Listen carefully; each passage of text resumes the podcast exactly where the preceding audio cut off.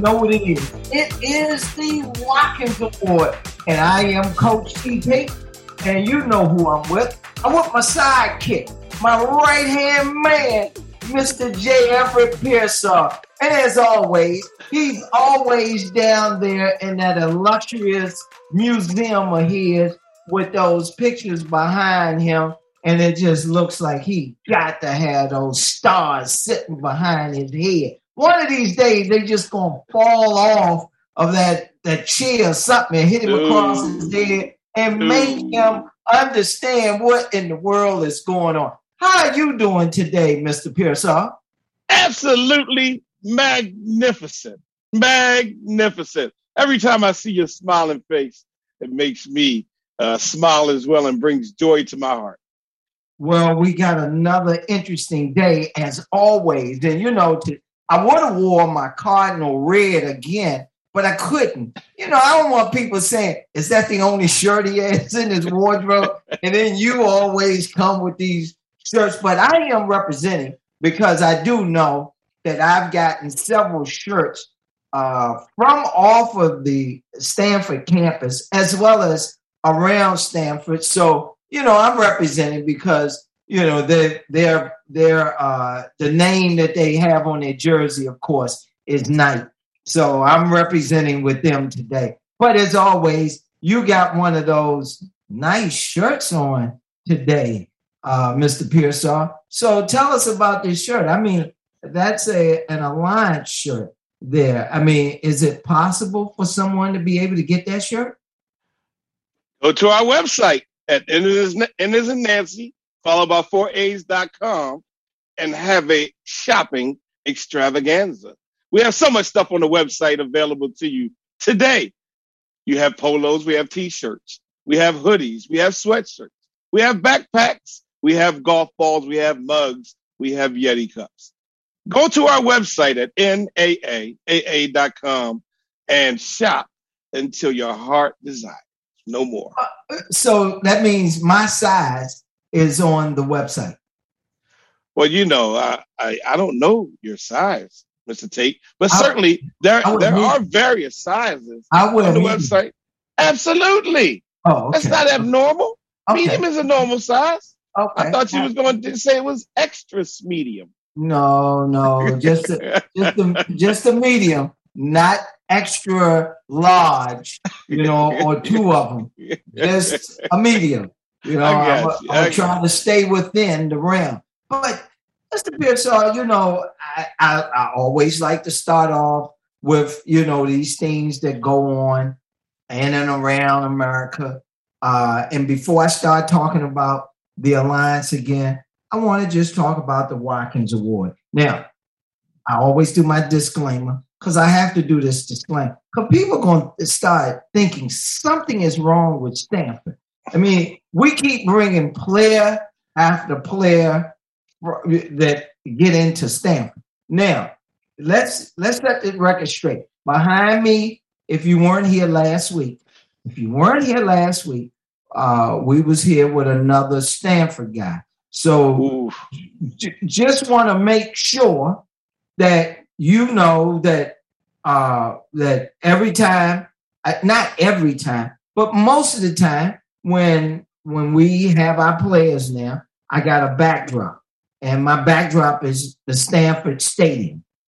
So I just want everyone to know, you know, behind me is the Stanford Stadium. So all of those people in the in the stands now, someone, our engineer, he made another comment, but I'm I'm not going to say that comment. Might get us kicked off the, the radio or something. But at any rate, that is officially the Stanford Stadium. So, Mr. Pearsall, I've only been in there several times, maybe maybe eight times, but you've been in there probably about 25, 30 times.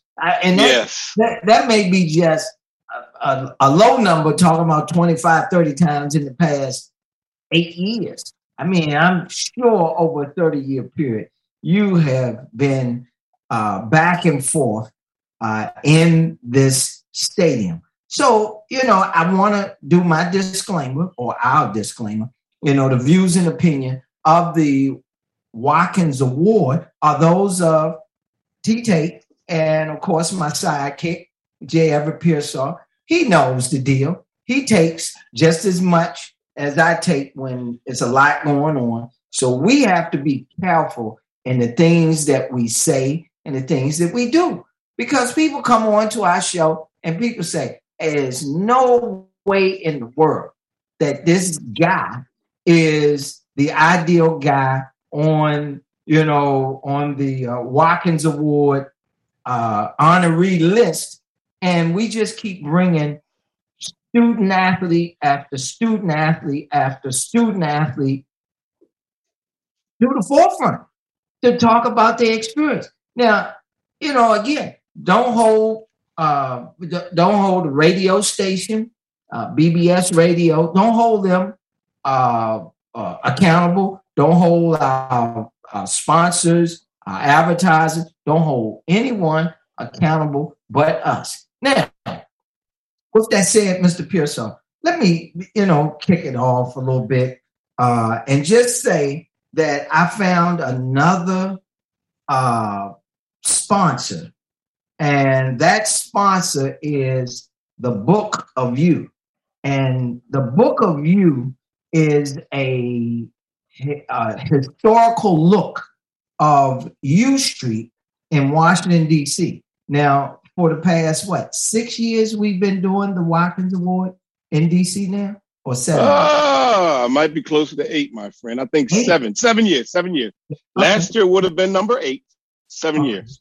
Okay, so seven years we've been doing. So there's a historical area in Washington D.C.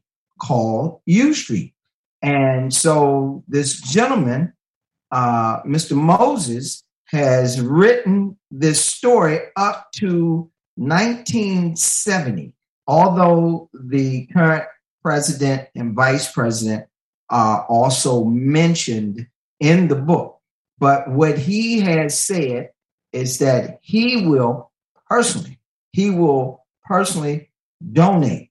He will donate 15% of every book sold back to the Watkins Award. So uh, everyone if you just want to get a historical perspective of a certain part of Washington, D.C., U Street can't be a better place. It's in walking distance of Howard University Hospital, Howard University's campus, and there's been just so much rich history written in this book. So you can get this book now. You can go by our website, and we'll make sure that the link to this book uh, is on the website. But it's a great, I, I mean, just an awesome tabletop book. Uh, the, the quality of this book is unbelievable. So I just wanted to make sure that I mentioned uh, that. So, uh, Mr. Pearsall, here's here's something that was brought out that in order to get into Stanford, first and foremost, as a, an athlete, as an athlete, you must qualify just like a regular student. You got to qualify like a regular student. You can't just, you know, people assume, well, he's a jock or she's a great golf player. So even Tiger Woods had to qualify academically to get in to Stanford. So, you know, you, you and the the committee have done a masterful job identifying these scholar athletes. So when you are on that campus, when you are on that campus, tell us what does it feel like to have Watkins Award honorees who are in the mix on that campus, Mr. Pearson? Well, it's a tremendous campus to be on because you know that you know you're in the midst of a lot of young, great minds. And uh, when you look at the numbers that you're talking about in terms of my attendance uh, to games there, you're probably in the 40 to 50 range because, again, starting with Chris Lewis uh, back in 99, I started going to games. And so That's you know over 20 years of games, sometimes more than one game a year. And so uh, the likelihood of it being you know in the 40 range is highly likely. Uh, secondly, uh, when I walk around the campus, um, there's a great deal of, of respect for what the Watkins Award is. Most of the people there know who, um, you know, about Franklin D. Watkins, and they know who on campus uh, has been a part of the Watkins Award as well. You will be absolutely amazed. The sports program knows we've been working with those guys, you know, uh, with several different coaching regimes, and um, but to answer your your question specifically, um, our guys is are just as smart, if not smarter, than any of the other student athletes because uh, our guys are students first, athletes second, and uh, they fit in very well. And they challenge the others who are on campus mentally. Um, you know, if, you know, if not being one that uh, can be gazed upon as a great athlete on campus, um, they're engaged mentally um, more than they are physically at this campus. And so it's great to see Watkins guys after Watkins guy after Watkins guy uh, in every kind of setting on campus, whether it's social, whether it's in classroom, uh, whether it's just in discussion, uh, whether at dinner, uh, be able to kind of sit down and match, you know, IQ with people who are considered to be the brightest minds in America. So when you are when when you are engaged in a conversation with the Watkins honorees, what's the feel that you're engaged in a conversation on by far the number two? Now, I'm just be honest. I mean, you they're the number two academic school in the world. So, what is it like talking to a Watkins honoree? Uh, it's very engaging, and I mean, again, you're narrowing narrowing it down to Stanford. Uh, it's very engaging talking to any of our Watkins guys because you can have a on par conversation intellectually and match mental wits with individuals at that young of an age. And you can have adult conversations with these guys because they're so far advanced. And I always tell them, uh, although uh, they're smarter than I am or was at that age. Uh, hopefully, they're not smarter than me now, but some of them may be. but I can have adult conversations with them. And, uh, you know, essentially sitting down with a kid at the age of 18, 19, 20, you know, 21 and being able to have an adult conversation um, certainly is enlightening to me in terms of the ability for the brain to really go far beyond anything that we um, can stretch it out to. And the brain is a muscle. You have to exercise it. And these guys are exercising that brain muscle. So l- let me go back and do a reset. What, you know, the Watkins Award, what is the Watkins Award for those who are just joining us, those who have been listening for a couple of weeks? This is the 30, this is the 32nd uh, show, man. The time show has passed, man. So what, what do you what do you say to someone who's hearing this for the first time? Well, essentially, I think you're asking me the question that you've asked me many times over, and and certainly, you know, we don't want to assume anything with regard to the individuals that are listening to our show because we completely and fully understand that our, our outreach continues to go farther and farther uh, with regard to the number of emails that we're getting and, and people who are uh, commenting on the show, um, good, bad, negative, whatever comment that they might have. That said, the Watkins Award is the premier, or what we consider to be the top African African American scholar athlete in the country, in the country, as an African American male going into their senior year. For example, now as we getting as we're getting toward the end of August, uh, my committee, uh, which is the selection committee, will be finalizing over the next couple of weeks the list of individuals which we will consider to be the nominees for this year's Watkins Award. And so those individuals will receive a package uh, telling them with full instructions on how to compete for the Watkins Award. and it'll be up to them if they choose to compete for the Watkins Award. But again, um, with regard to the sports that we go after, it's the top 150 football players, the top 50 basketball players, and the top 50 baseball players in the country. They're all nominated, and then they go after it. They compete for the award.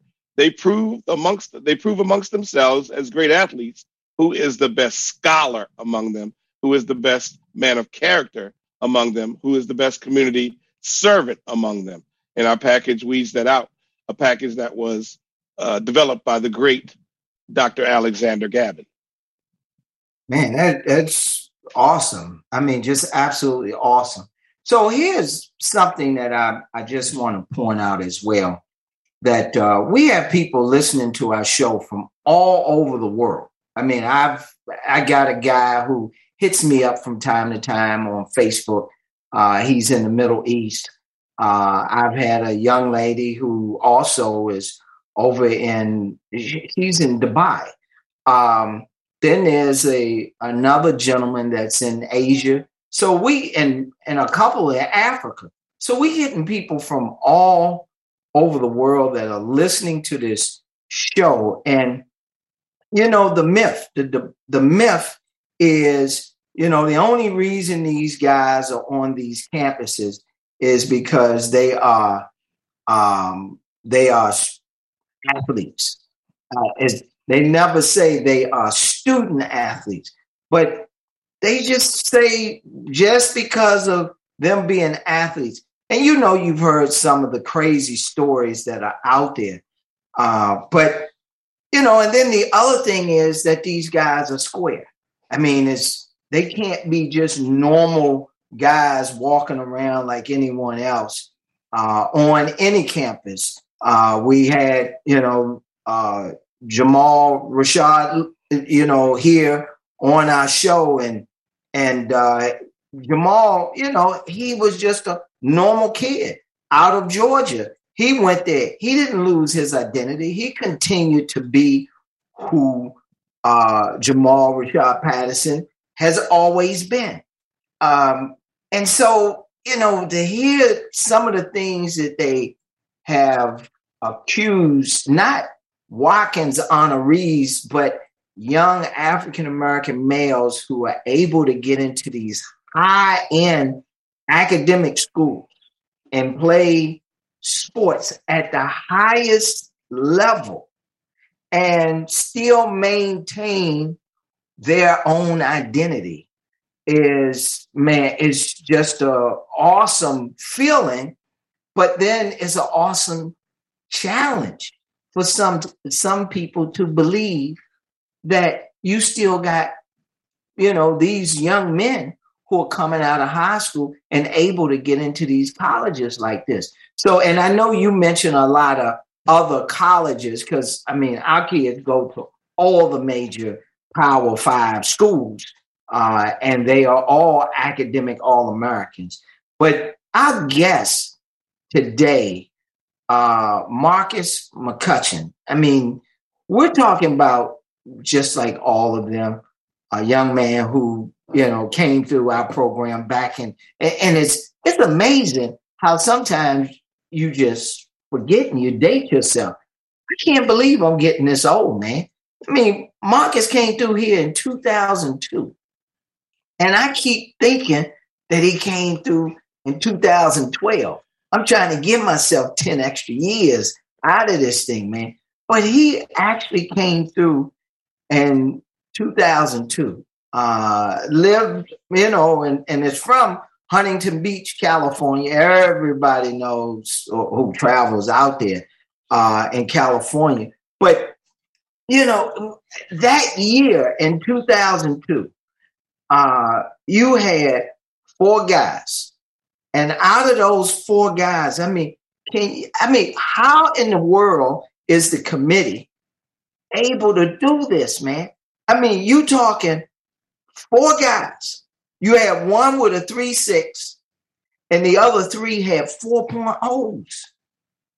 These were, and, and these all incredible athletes that went to these schools and played football, basketball, and or baseball. Mr. Pearsall, well, tell me something. I mean, how in the world are you able to find young African American males coming out of high school with these incredible academic credentials and these awesome athletic skills? How do you do it? Well, Coach Tate, at, at the end of the day, uh, every year I am energized by the individuals uh, that we honor. But I'll tell you, we do it every year. For 30 years, we found guys year after year after year. And there are a number of applications that uh, certainly for any other award, individuals may have been honored.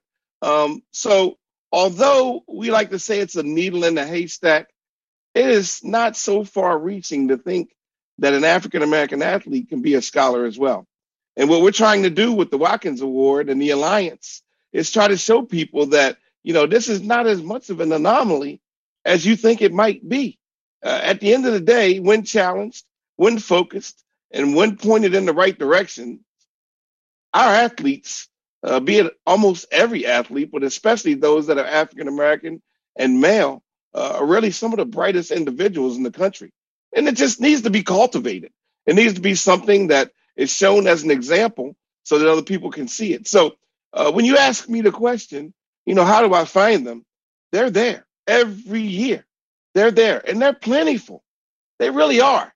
Uh, and they compete for the Watkins Award. And I feel awful about the individuals that we do not have an opportunity to honor who uh, really tried to come after it because it does happen every year. Um, but you see the best of the best, and you only get an opportunity to meet and or get acknowledged or see information about the five that we down selected to, and and that's a tough job by our committee. Um, but again, Mr. Tate, they're out there. Coach Tate, they're out there. They're in your neighborhood. I guarantee you. Well, we know they're in Georgia. There's no doubt. But you know, if you look at the media, the media is always showing the negative. I mean, you, you can't help but to understand that they sell more uh, newspapers or they get more views as a result of the negative. But when you bring the positive and what this man, Franklin D. Watkins, meant and how he, you know, felt that, hey, here's an opportunity to take a scholar athlete and use him to motivate the other kids in the community and show them that being smart really is being hip. I mean, a lot of kids thought that being smart means that you're square, that you don't know much, you haven't been around the block, you you can't really function in a world outside of the books. You don't have common sense. But, you know, certainly we've seen these young men with all types of backgrounds and certainly have the the focus uh, and the character to be a lot of different things not only when they come to college but when they leave college it's you know amazing at what they're they're able to pull off so here's something that anybody can read themselves. I'm not making this up. You know, I I just want to I, I just want to list this out, put this out here. You know that we we got somebody who practices law. Not only did they come in as a a Watkins honoree, eventually becoming a standard barrier, uh, but this this guy focuses on complex matters, including commercial litigations, antitrust disputes, cybersecurity matters. He has significant experience litigating complex business, consumer warranties, product technology, insurance coverage, construction defects, and em- employment matters in both federal and state courts.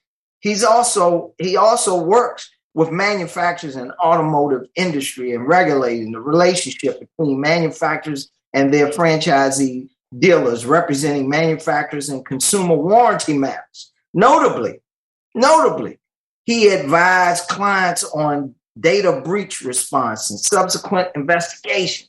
He treats the client attorney relationship as a partnership, using a practical and creative approach to achieve his client's goal. I mean, this dude is a member of a team that represented an on demand prepared food delivery service and uh, the Federal Trade Commission investigation regarding the uh, unauthorized access of user data by a third party. I mean, you looking for an attorney? He's a member of a team representing multinational fitness equipment manufacturer in a product liability matter. I mean, this you talk about somebody that I mean, clearly, this is a Watkins guy that you know he's part of a, another team defending large manufacturers in a wage and hour employment class action as well as in federal court litigation against its insurers which initially refused to pay for manufacturers defense in the underlying class action. I mean man come on. I mean what is this dude this, and this dude was out at stanford. He was a double major. You know going into uh, the only uh, the only problem I got is that I thought he was going to be a politician, not an attorney. But hey, it's never too late.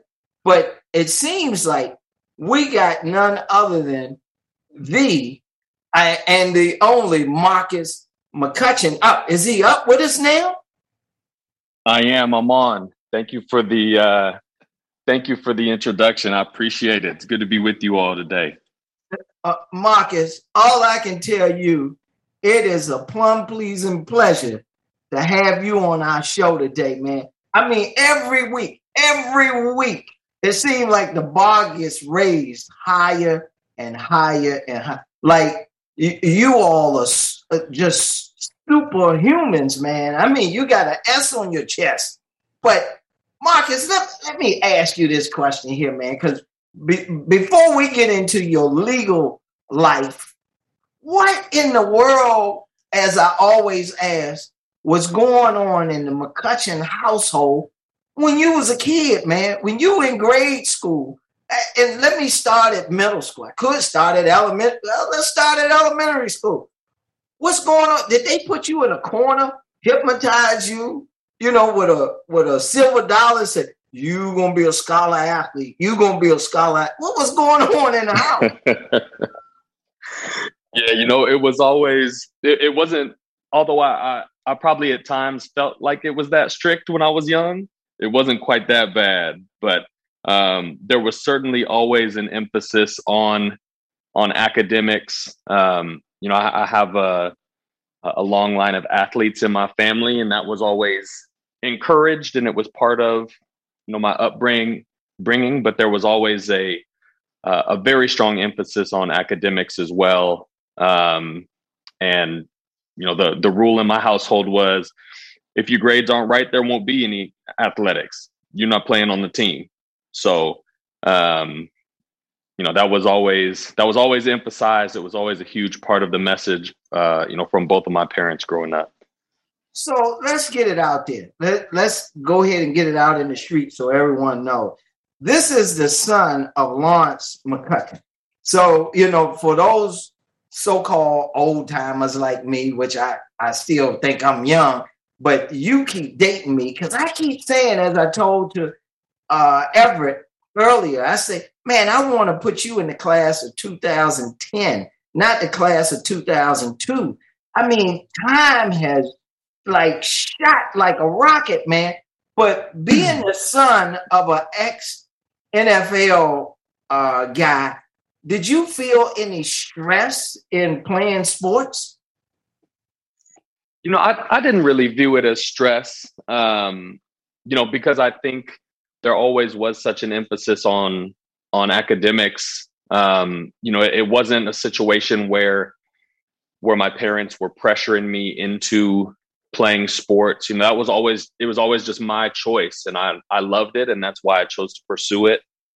Um, but no there was never there was never pressure on me. Um, you know i certainly got the questions along the way especially once i got into high school about um, you know sort of following in my dad's footsteps. And and by the time I got to high school, my brother was, uh, you know, my brother was playing at USC at the time, um, and then he got drafted when I was, uh, I think, either, either a sophomore or junior in high school. I can't remember now, but um, so you know, there were always the comparisons, but I didn't really see it as pressure. To me, it was more of just, you know, it, it made me proud to be part of that sort of that sort of story and that sort of uh, bloodline. Well, you know, it it excites me that you would use mere mortal phrases like I can't remember now. Man, you seem like you had like a photostat memory. One, you're coming out of high school with a 4.0. So eh, tell me, you in high school, did you envision being the type of athlete that you were in high school and also that you was going to be playing in this stadium that's behind me? You know, I I did. I think if I'm if I'm being honest in my own mind, um, you know, I probably envisioned doing more than I actually did. You know, I, I grew up with dreams of of playing in the NFL, like a lot of a lot of young kids do, and um, you know, ultimately was blessed to be able to play well enough in high school that I was able to, you know, to pay for my undergrad education that way, um, and loved my time at Stanford. Um, but you know, I think my I think my experiences is a testament to why my parents, um, you know, why my parents emphasized academics like they did when I was growing up. Um, you know, I, I had a, a, decent career at Stanford. I certainly was never a you know a star or a, a standout player at Stanford, but um, you know, went into my senior year with with really high hopes, and uh, you know, and got injured pretty pretty severely my first game of my senior year. Mm. And so, uh, you know, sort of had to make some decisions at that point, really what I was going to do. And, you know, had I not put myself in the position academically where I could, uh, you know, pursue a higher education after undergrad and, you know, and successfully pursue a career in law or business or whatever the case may be, you know, I may be in a very different position. So, um, you know, certainly glad for those lessons that my parents taught me early on.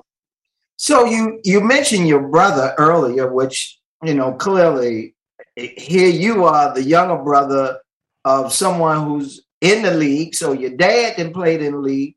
Now your brother is in the league, and he had a long career in the league as well. But you at Stanford, what makes a student athlete go to Stanford and get a double major. I mean, man, you go that's the fire department, but you really got a fire lit underneath for you. What what possessed you to get to that campus and say, you know what, I'm gonna get me, I'm gonna have me two majors while I'm here? Well, I think it's um, you know, it's a couple of things. I think one is just being appreciative of the opportunity to be there in the first place and wanting to make the best of it, wanting to make the most of it while I was there. Um, you know, I redshirted my freshman year, so I, I was there for five years, and um, you know, I sort of saw coming out of there with, um, you know, with just one major as sort of a, a, waste of that fifth year. I saw that I had the capability to, uh, you know, to add a second major that fifth year, and and so I did it. Well, you know, I'm I'm going to turn you over to Pearsall, but I will say to you that as I've always been honored myself to talk to guys like you, I mean, for you to leave Stanford, knowing early in your career, as you mentioned about the injury, that you're going to go to law school and you go to law school and you're working for one of the most powerful law firms in the country. I, I, I used to go by the office in Washington, D.C. all the time because I had a good friend that worked with them as well. But for you to be able to get into that office, I mean, that speaks volumes about your focus. And all I can tell you, congratulations.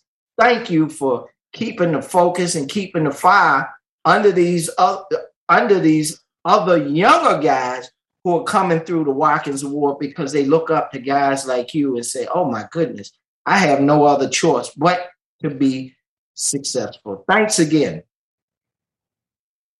No, I appreciate it. Thank you again for the introduction. Marcus McCutcheon, aka Cut, aka Eminem, aka Mr. Marcus, aka Mr. Tank Tops and Flip Flops, aka Mr. Southern California, aka Mr. Discipline, aka Mr. Huntington Beach, aka Mr. Defensive Back and Receiver, aka the hardest hitting receiver I have ever seen. We just call you Esquire. Welcome to the show.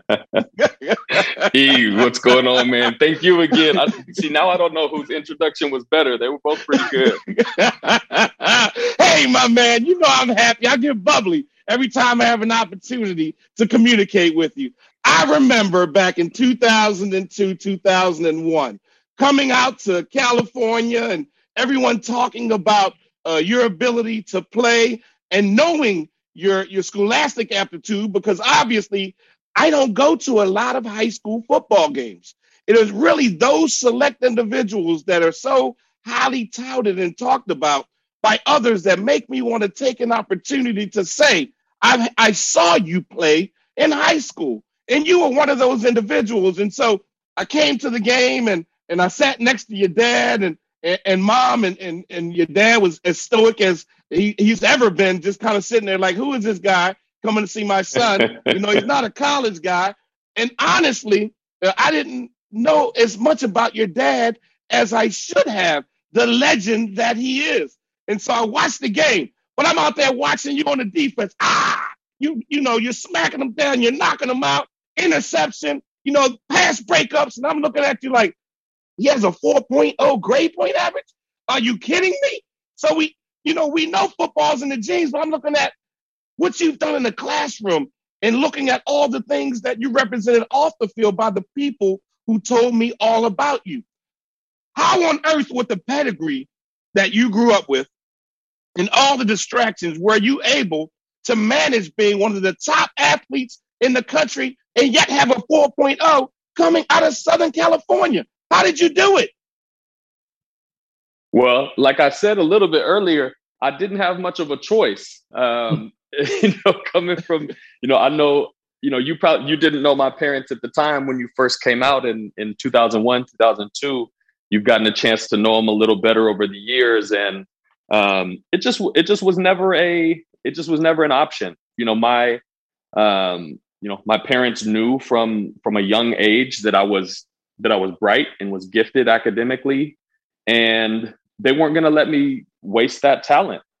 Um, and so they pushed me hard in the classroom. Um, you know, they knew my coaches were pushing me hard on the field, and they they viewed it as their job to push me just as hard in the classroom. So, um, you know, it was either you you do your work and you get your grades, or you're not hanging out with your friends on the weekends. You're not playing football. You're not playing baseball. You're not running track. You're not doing anything. So um, that was just sort of the the price of admission. You know, that was the that was a prerequisite for basically me doing anything else.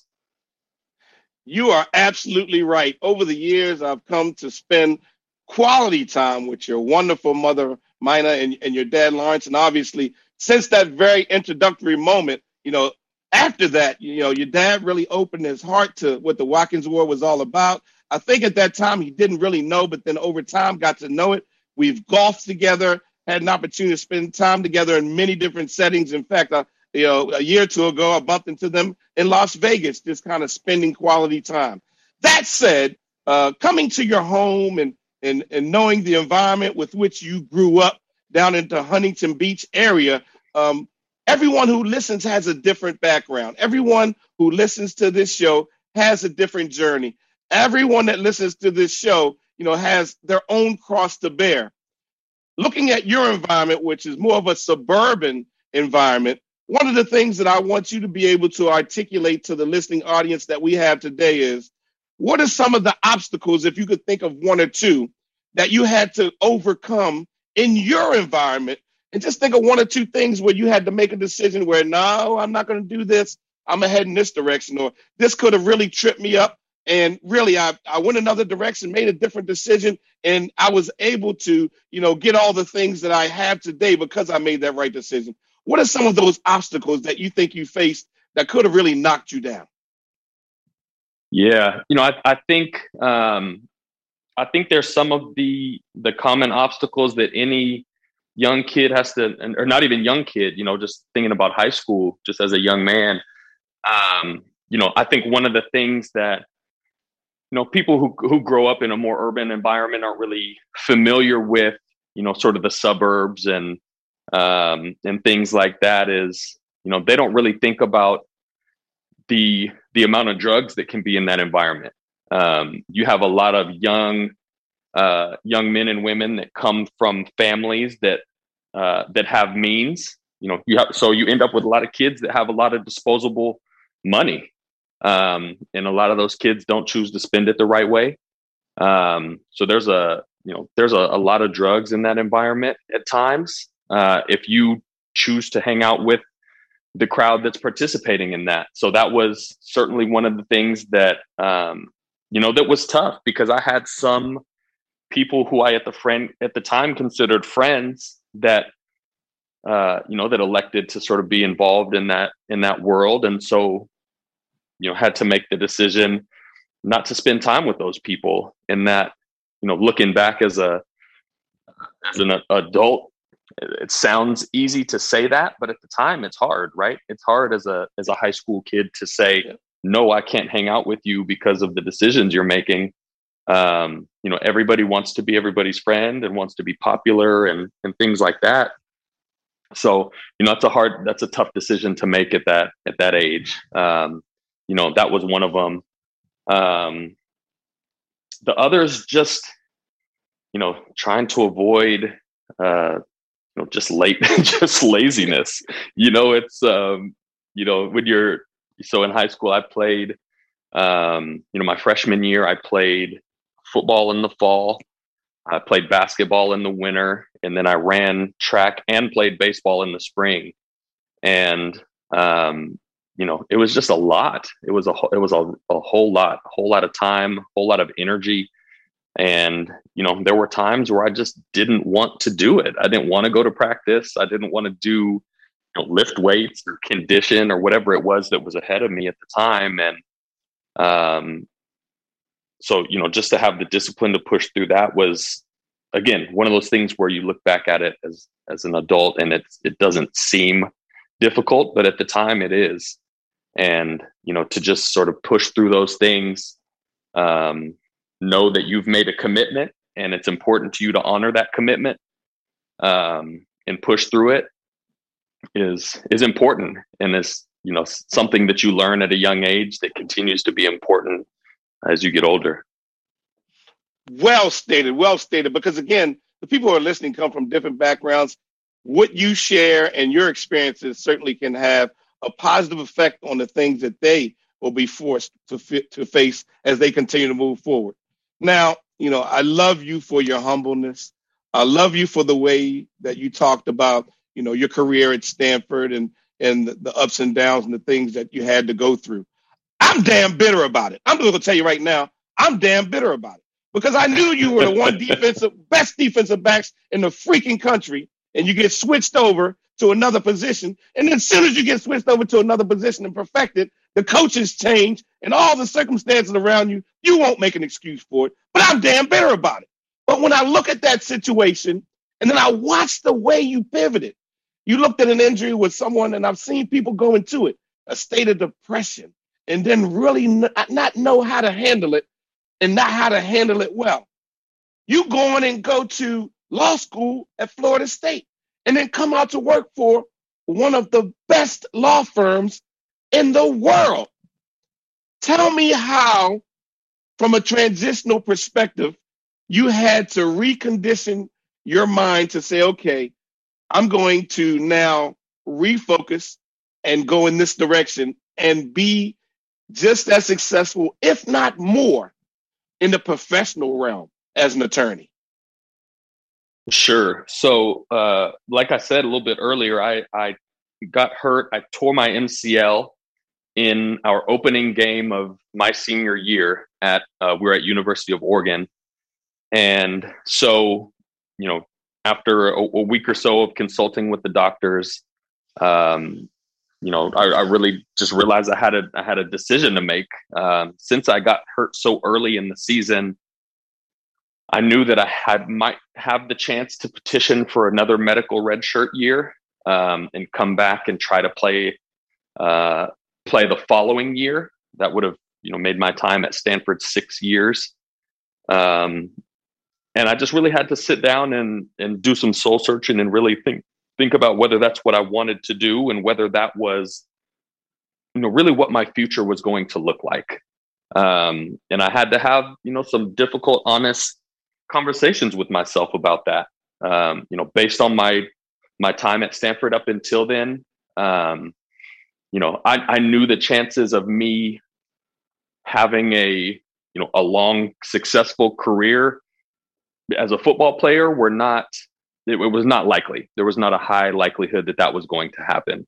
Um, and that was sort of tough to come to terms with because that had been my dream growing up. I think that's a lot of people's dreams when they play in college.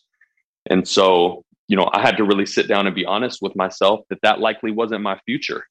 And so, um, you know, once I came to terms with that, I had to decide all right, well, if you're not going to play football, you know, this is exactly why you've gone this is why you went to Stanford, right? Because career in football is not promised. So, you know, you're now at one of the best educational institutions in the world. So make the best of it. And so I did. Um, like I said, I, I, picked up an additional major that that senior year, um, and just really started preparing myself for what was going to be next. Um, you know, I was cons- I was sort of debating between going to law school or business school. I knew I was going to get some sort of postgraduate degree um, ultimately ended up choosing law school, and so started preparing to take the the LSAT, which is the law school entry exam. Um, did that, and then, uh, like you said, ended up across the country in in uh, in Tallahassee. Um, but that's really, you know, that's really what it took for me was the the starting step was having that conversation with myself and really coming to terms with the fact that football was not going to be my future. I'm gonna tell you, that's spoken as a true Watkins man. Your ability to take advantage of all the things that you've done to prepare yourself, the foundation that your parents helped you to develop, and the emphasis on education to be able to take what was a negative and now turn it into a positive. Spoken like a true Watkins man and one who is prepared and continues to to kind of raise through the things that you're doing successfully and overachieve. When you think about the journey that you've had, and and obviously you uh, and and folks that we we we had C. Lou on last week, and and past um, times we had uh, uh, J.R. Lemon and a lot of your past teammates on the show, and, and they had an opportunity to share a lot about their experience um, as they went through. You actually got to play with a lot of Watkins guys. Tell me through your journey what the Watkins Award has meant to you from the time you were introduced to it up until now. Sure. Um, you know, when I uh, when I first learned about it, um, I didn't. I hadn't. You know, I, I forget what year it was, but I was, you know, early in my high school career when I first heard about it. I had not didn't really know the background of it, and um, you know, the thing that sort of piqued my interest again was the fact that it, it, it wasn't like just a an athletic award. Um, it was, you know, the, a strong emphasis on academics. That was a, a huge aspect of it, uh, and that set it apart from a bunch of the other awards that I was being considered for given at the time. And so uh, that was one of the things that really struck me about it. The other thing that really struck me about it was the fact that you you had to apply for it.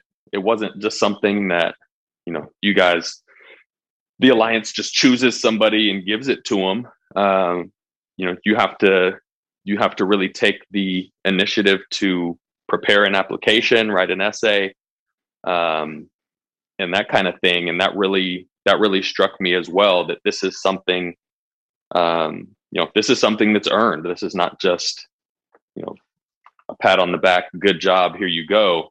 Um, and then I saw some of the names of the other kids across the country that were being uh, being considered at the time, and it was um, you know, just you know, when you're in high school, you sort of follow other players around the country and stuff like that. And you know, I saw that these guys were these were big name guys um, in high school at the time, and so um, those are the things that really struck me about it at the beginning. And you know, I think what's what I've really valued about it since then is uh, is the camaraderie of of the alumni. Um, you know, you mentioned you mentioned a lot of names of of guys that were were part that are part of the Watkins family that I played with and still keep in touch with, and um, you know that's to me the biggest part of it. Um, you know, I won a lot of awards in high school, and and the Watkins Award is certainly one that stands out. Um, my wife and I actually just moved. We just bought a new house in the last couple months, and um, I still have a lot of unpacking to do. But one of the things that has been unpacked and is front and center um, on a shelf in my office is my Watkins Award. Yes, sir. Yes, sir. Yes, sir. Briefly, and, and I know that this is probably one of the tougher questions that I'll uh, you'll be have to answer for me, but just take one or two minutes and tell our listening audience a little bit about, real briefly, about some of the things that you're doing in the community now and in the past number of years, and then a little bit about what you do as an attorney right now. Again, just a couple of minutes at a high level. I know you don't like to talk about yourself, but please just give uh, just a highlight of some of the things that you've done in the community, and then you know, as an attorney, you know what you do, what you represent now, what your firm does. If you could give me a couple of minutes of that, that'd be awesome. Yeah, sure. Um, you know what I sort of starting with what I do as an attorney.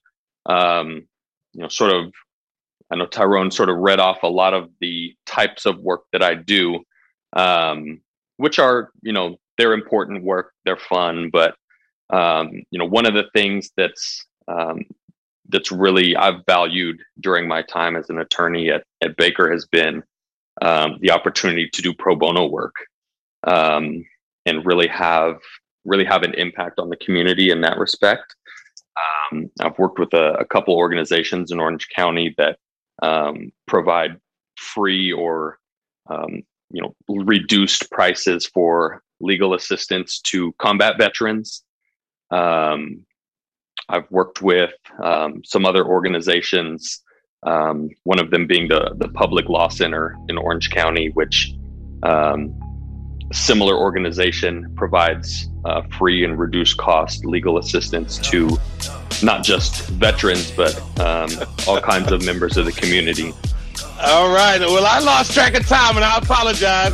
You know, I can ask you questions all day, and we can talk all day. So I tell you what, man, you great. So very proud of you, everything that you've done. The great Marcus McCutcheon, Coach take take us out. Hey, man, look here. I was mesmerized by Marcus, man. And Marcus, I just want to thank you again for coming on, being our guest. Man, you were here, and we appreciate it. Thanks again. Have an awesome, awesome day. But tell your family, tell them also that we send our regards, our blessings, and certainly we love everybody in the family. And congratulations being married. I told you, time passes, man. I can't even imagine you being married now. But thanks again, and hey, everyone, you've had it again right here at the Watkins Award with TK and J. Everett Pearsall. We've had our special guest, Marcus McCutcheon, and we're out of here. See you in a couple weeks. weeks, Marcus. See you in a couple weeks. And Thank you. I appreciate it. See you next Monday.